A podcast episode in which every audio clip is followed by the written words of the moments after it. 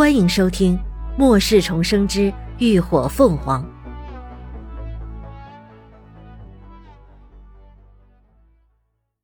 第三百零九集，危机暂解。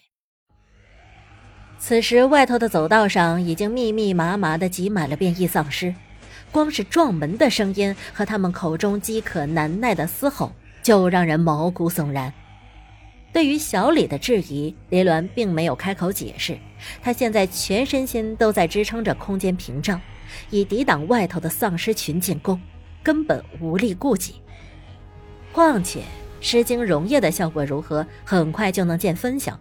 他没有必要再浪费口舌。哎，说你呢，你到底给他们喝的什么？为什么不说话？屡遭碰壁的小李此刻见他完全不理不睬。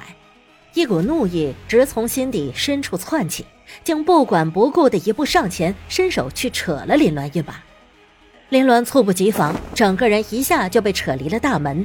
下一瞬，只听得“砰”的一声巨响，一只狰狞的利爪立刻穿透了厚实的金属门板，直朝着林鸾的脑袋死命的抓来。所有人都被这突如其来的变故惊呆了。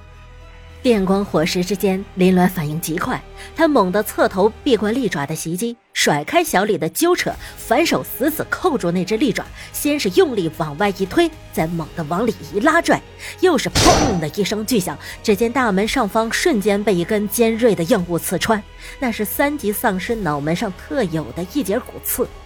林鸾看准时机，手中利刃。高高扬起，快准狠地朝着那骨刺往下一寸左右的位置，一刀奋力扎了下去。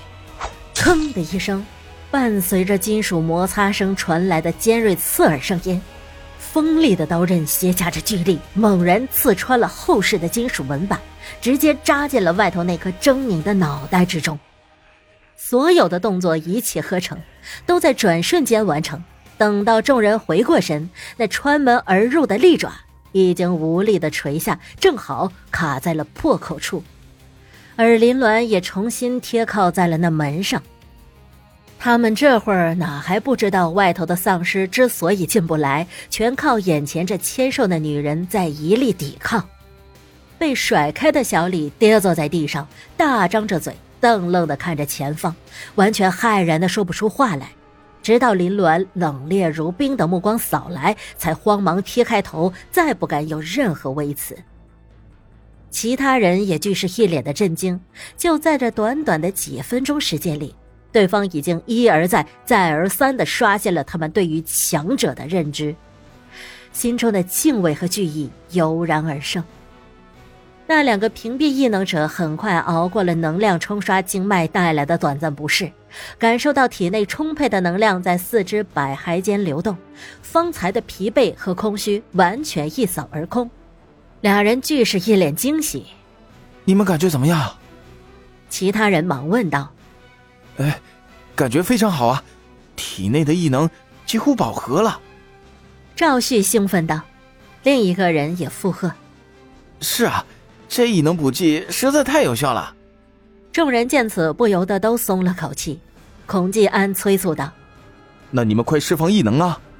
俩人点头，顾不得擦去脸上流淌的虚汗，便纷纷调动起体内的异能来。一道无形的能量屏障立刻以二人为中心，朝四面八方扩散开来，呈包围状建立而起。最终将这一方空间与外界完全的屏蔽隔绝，外头催命符一般的撞门声终于渐渐停歇。林鸾有些疲惫的呼了口气，靠着门边坐下，从包里掏出水壶，往嘴里连灌了几口灵泉水，以补充消耗的精力和体力。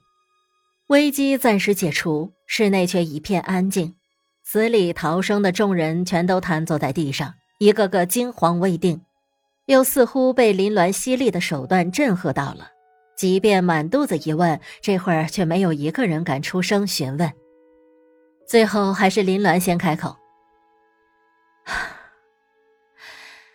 你们不用着急，辉煌基地已经组织了救援队前来救援，但是大厦内聚集的变异丧尸太多，救援队一时进不来。我是先进来探探情况的。”其他人也正在想办法进来呢。三言两语解释了一下目前的情况。林鸾转而问道：“你们之中还有几个异能者？”“还有我呀。”老张举起手：“我是金系异能者。”林鸾问：“还有异能吗？”老张摇了摇头：“没了，基本都耗光了。”林鸾了然，也不迟疑，伸手又从包里摸出了一只装有诗经溶液的药剂瓶，递了过去：“喝了吧。”异能恢复后，想办法把大门加固一下。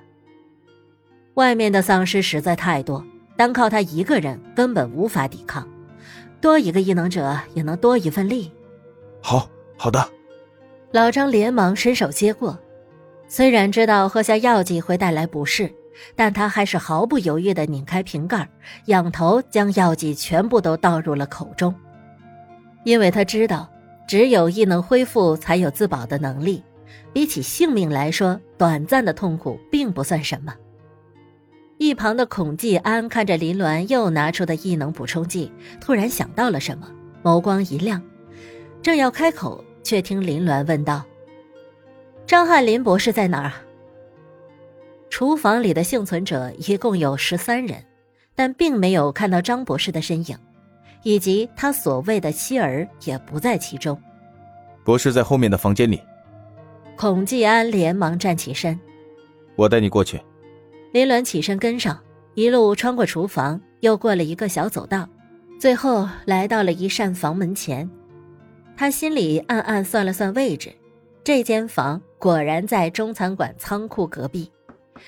孔继安伸手敲了敲房门，压低声音道：“不是，救援的人来了，他还带来了异能补剂。”后头的林鸾眉梢微挑。眼中闪过一抹疑色，这人为什么要强调他有异能补充剂？他记得张博士只是个普通人而已，并不是异能者。房门很快就被打开一道缝隙，一个男人探出头来，声音低沉，透着急切：“人在哪儿？我带他过来了。”孔吉安连忙侧开身，让出身后的人，确实是他此次的目标——张翰林。但本人比照片上看起来还要消瘦许多，颧骨凸起，双颊凹陷，而且脸色很是苍白，就连嘴唇也没有多少血色。张博士一见他就直接发问：“你那还有异能补剂？”有，林鸾也不隐瞒。张博士道：“给我一支。”林鸾扯了扯嘴角，心想这人说话办事还是这么的直截了当。嘴上道：“可以，不过我有事儿要先和你谈。”张博士定定的盯了他片刻，似乎在考量，随后一步退开，拉开了房门，进来。林鸾毫不迟疑的走进了房门内，房门在他身后再一次关闭，将孔继安也关在了外头。感谢您的收听，下集更精彩。